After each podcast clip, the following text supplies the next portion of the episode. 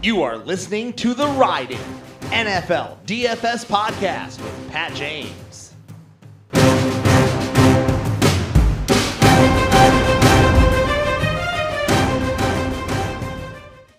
Week five is in the books. The NFL DFS season is almost a third of the way complete.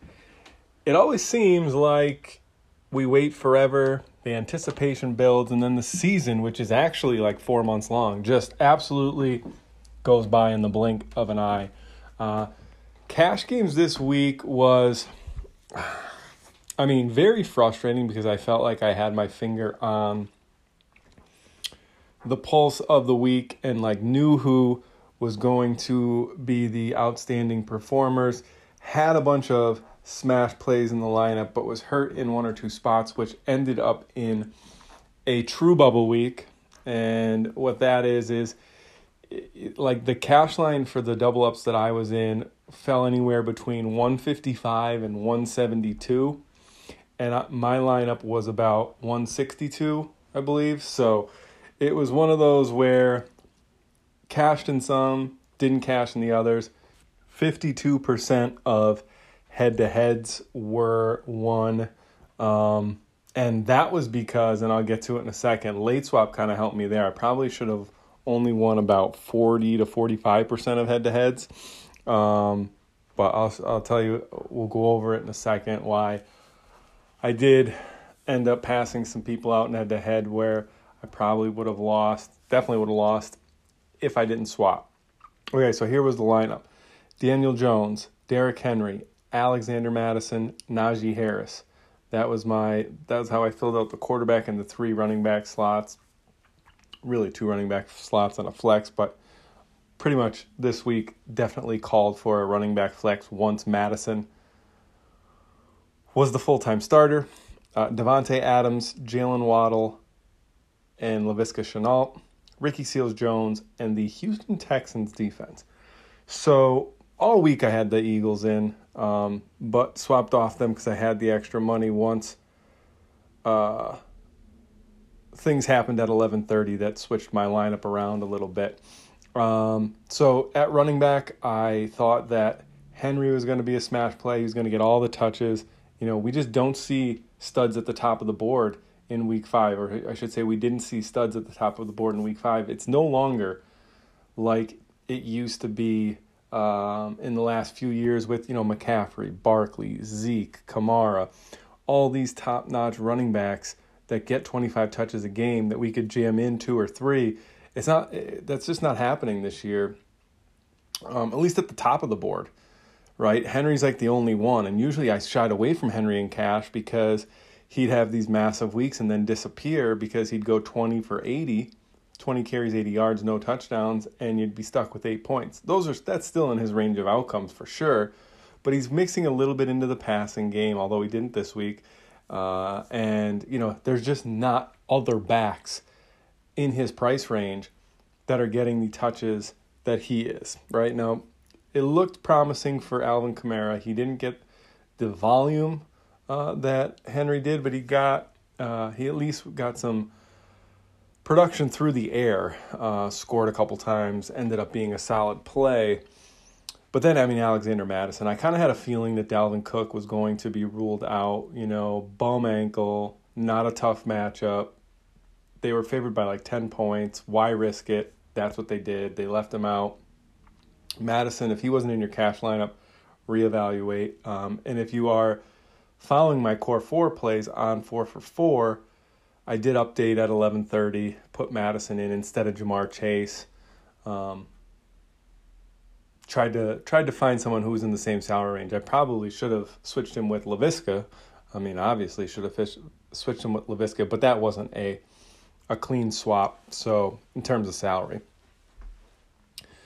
Um, So, and then I played Najee Harris. I thought Najee Harris at 6,900 against the Broncos. He's like in the same boat as as Henry. He's getting all the touches. He's playing all the snaps. He's getting work through the air. I don't know how he wasn't popular. He was like 7% owned. Um, he went for like 26 DK points, smashed. I, I think where I went wrong was I got off of Fournette and, and Damien Williams. And the issue in my lineup ended up being that Fournette and Damien Williams weren't that far off from what Najee Harris did. Right? So Najee Harris got like 25 or 26 DK points. Leonard Fournette went for 22 or 21. And Damien Harris, I'm not 100% sure. I think he was at 17 or 18. So dropping down almost 2K for only sacrificing two or three DK points down to Fournette or like eight points down to uh, Williams, it just wasn't enough to need to pay up for Harris. Even though Harris was fine, he was great. Um, you know, I got like 75 touches and 90 DK points out of the three running backs I played. Never will complain about that. But what it did to my lineup was it forced me off of a mid range wide receiver. And that's what hurt me. Chase was my core four play. He was going to be my mid range wide receiver. He would have absolutely um, been worth it. He put up 30 DK points.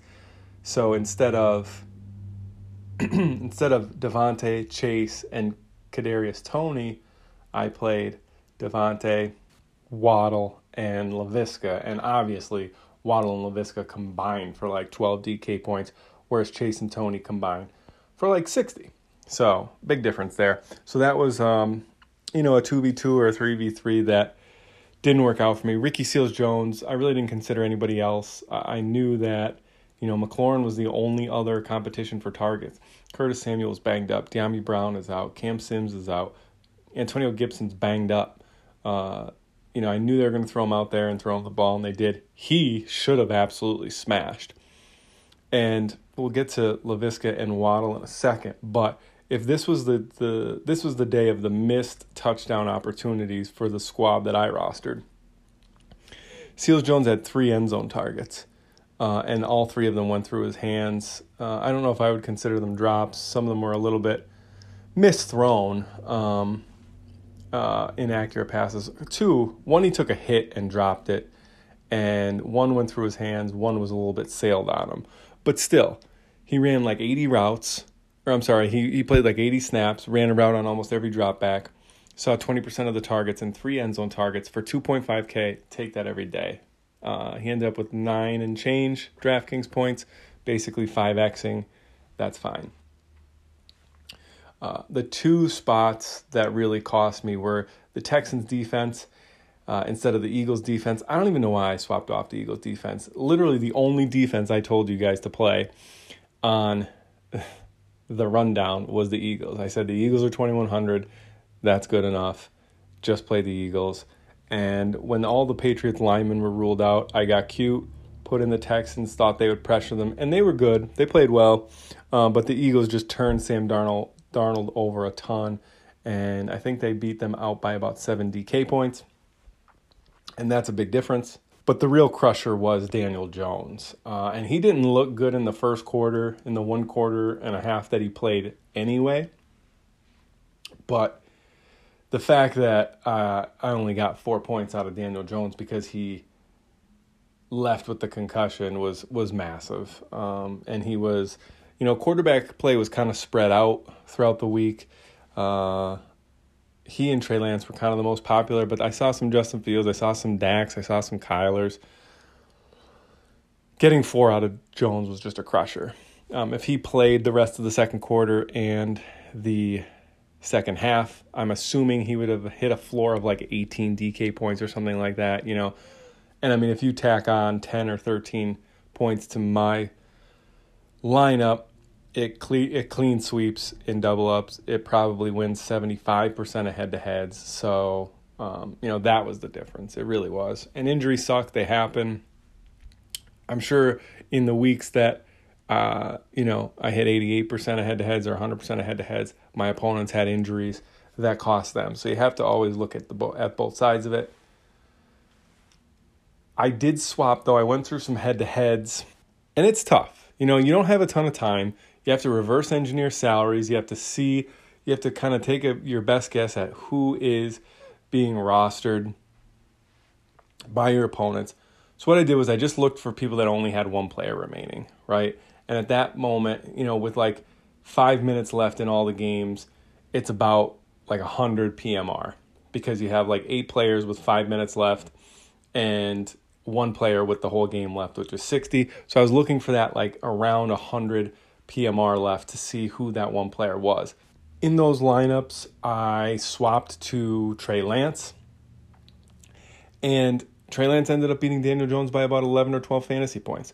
So if I was within 11 or 12 fantasy points, and swapped to Trey Lance, where I thought I was boxed out with Daniel Jones, I won those head to heads. Um, there was I there was a few. There was a few that I, I won. It boosted up my head to head win rate a few a few percentage points. There was somewhere I swapped to Trey Lance and I reverse engineered wrong and the person just left a few hundred dollars on the table and I actually swapped onto Trey Lance against Trey Lance. Um, so in that case there was no ground covered. But you have to do it, especially in, in that case. Um, but the, the, the worst part was that at four o'clock, my team had absolutely smashed, right? Davante went for 40. The three running backs combined went for 90.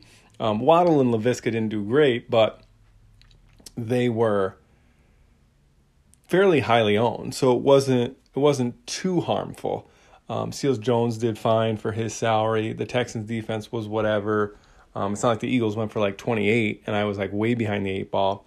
So I was feeling good. Like as long as Daniel Jones had a respectable 15, 20 point fantasy day, it was going to be a clean sweep. I was, you know, in, in like 11,000 man double ups, I was in like a thousandth place. Uh, you know, the, the circle was all the way to the right.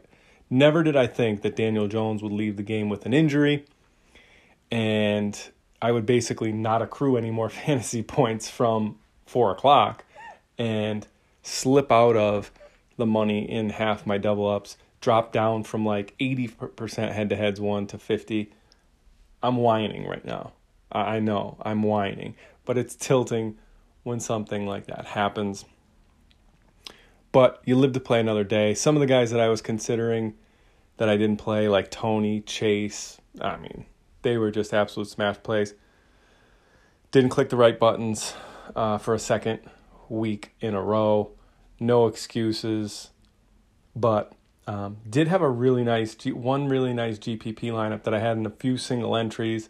Uh, it was a Burrow stack actually, but it was Burrow, Adams, Chase. I had Antonio Brown. One of the guys I said to be overweight on in tournaments this week was Antonio Brown. I had Antonio Brown, Mattison. um, it was a really nice lineup. That was in like first place in a bunch of GPPs for most of the day until uh, until the Chargers and Browns got going, and then I, I slipped back to like the twenties or whatever in a few. But the the tournament saved me. I ended up with a plus eight percent ROI on the day, negative in cash, but the the tournament wins kind of saved my week. Um, but we live to fight another day, still up on the year. Let's talk some Monday night showdown. All right, so Lamar at captain is just and there's two ways you could play it. You can play Lamar at captain in 100% of your lineups and you know, you think to yourself there's very little chance that it's not Lamar if the Ravens go off, right? he spreads the ball out, right? Like none of these, he doesn't have a, a true number one wide receiver that's going to catch 12 for 102 and absolutely blow his score out of the water, right? His number one receiver, Marquise Brown, if he does have a nice game, it's like four for 110 and one because he catches a long bomb. Maybe Mark Andrews catches two touchdowns. But other than that, he really spreads the ball around and runs around the goal line. So it is very, very probable that Lamar is the captain of a Ravens lineup, of a lineup where a Ravens player is the captain. On the other side of the ball, I think it's possible that either Jonathan Taylor or Michael Pittman get in. Potentially Nyheim Hines if the game script is in his favor and he catches like six, seven, eight checkdowns at his salary. What you would need to happen is you would need like four studs to kind of have good games, or four four like mid to high price players to have very good games. And you know, the low dart throw jabronis not to have much of a game at all. So then your optimal lineup is to have Nyheim in your captain and have those high price players in your flex. Whereas if you have like Lamar in your flex, you're going to need a jabroni to hit. And if none of them hit, then it's not going to be the optimal lineup. But the other way you could play it is to be like underweight on Lamar. You know, you think like he has just a terrible game. Maybe Latavius Murray has two touchdowns. Lamar goes for like 13 fantasy points or something like that. And he's not even at his salary, not even a, a consideration in the optimal lineup because of that. That I think is a very unlikely scenario. But if it hits, no one's going to have it. Like, no one's, Lamar is going to be in like 95% of lineups tonight, whether it's captain or flex. So I think if you're if you're mass multi entering, it's not a bad idea to to reserve maybe like 10% of lineups, 20% of lineups to not have Lamar in it at all. Um, because then you're just you're like surpassing the field. You have like let's say you create like 40 lineups and you leave Lamar out of like 6 or 7 or 8 of them. Those 6 or 7 or 8 lineups are undoubtedly going to be very very far to the right and by that I mean, you know, in the green when you're looking at the cashing lineups.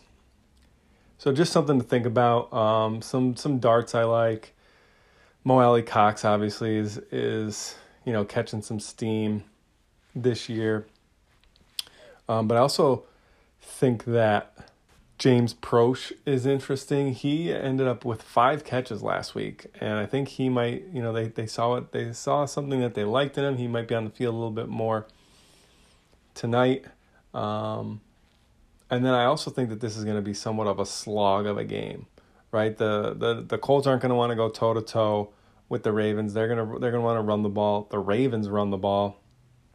I could see this game kind of being slow, boring, twenty to thirteen type finish. And if that's the case, the kickers and the defenses are going to come into play a little bit more than usual. I'm going to take that angle as well. That will do it, though. I'll be back on Thursday with the week six rundown. Good luck on all your Monday night showdown lineups.